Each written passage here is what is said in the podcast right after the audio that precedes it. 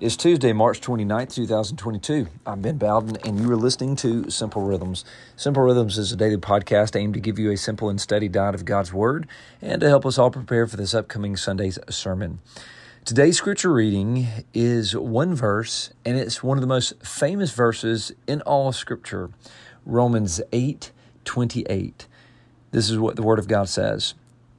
And we know that for those who love God, all things work together for good for those who are called according to his purpose.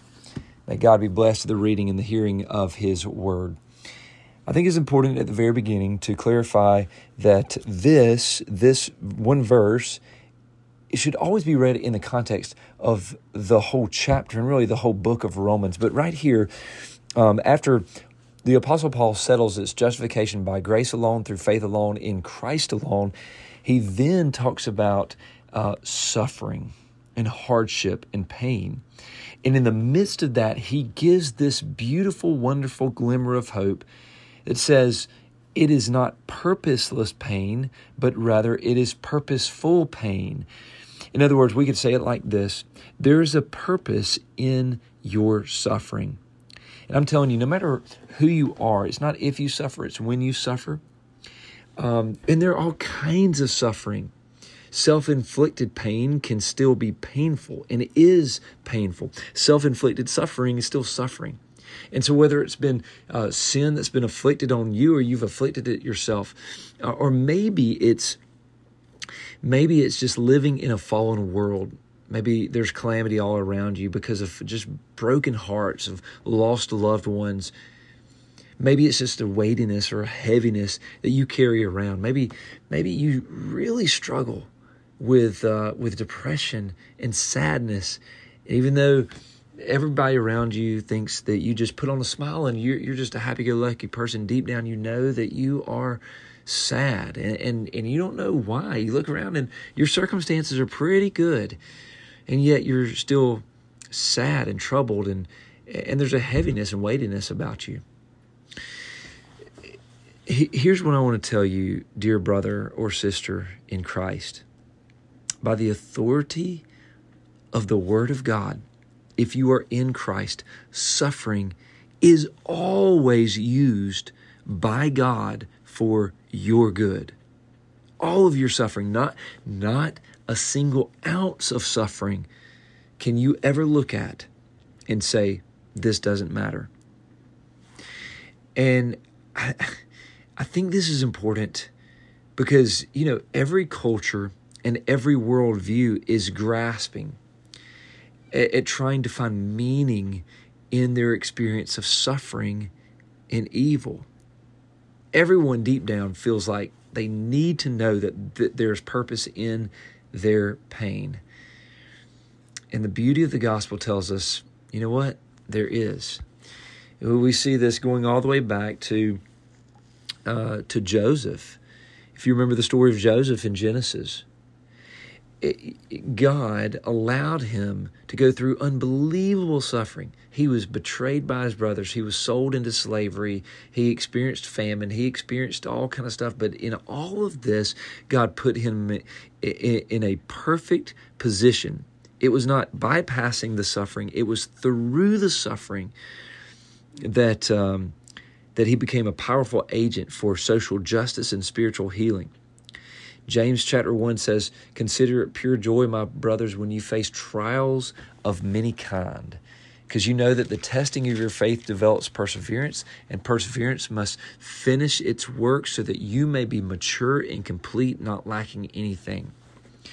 Or take, for instance, Romans chapter 5, verse. Um, verse at the end of verse 2 it says uh, we rejoice in hope of the glory of God, but not only that, we rejoice in our sufferings, knowing that suffering produces endurance, and endurance produces character, and character produces hope, and hope does not put us to shame because God's love has been poured into our hearts through the Holy Spirit who has been given to us. Or take, for instance, Second Corinthians uh, chapter chapter 4, verse 17. For this light, momentary affliction is preparing for us. So there's an affliction that is doing something. It has a purpose. It is preparing for us an eternal weight of glory beyond all comparison. As we look to the things uh, not seen, uh, the things that are, uh, I'm sorry, as we look not to the things that are seen, but to the things that are unseen. For the things that are seen are transient, but the things that are unseen are eternal. Or we could go back to Romans 8, and we could say it like Paul says it.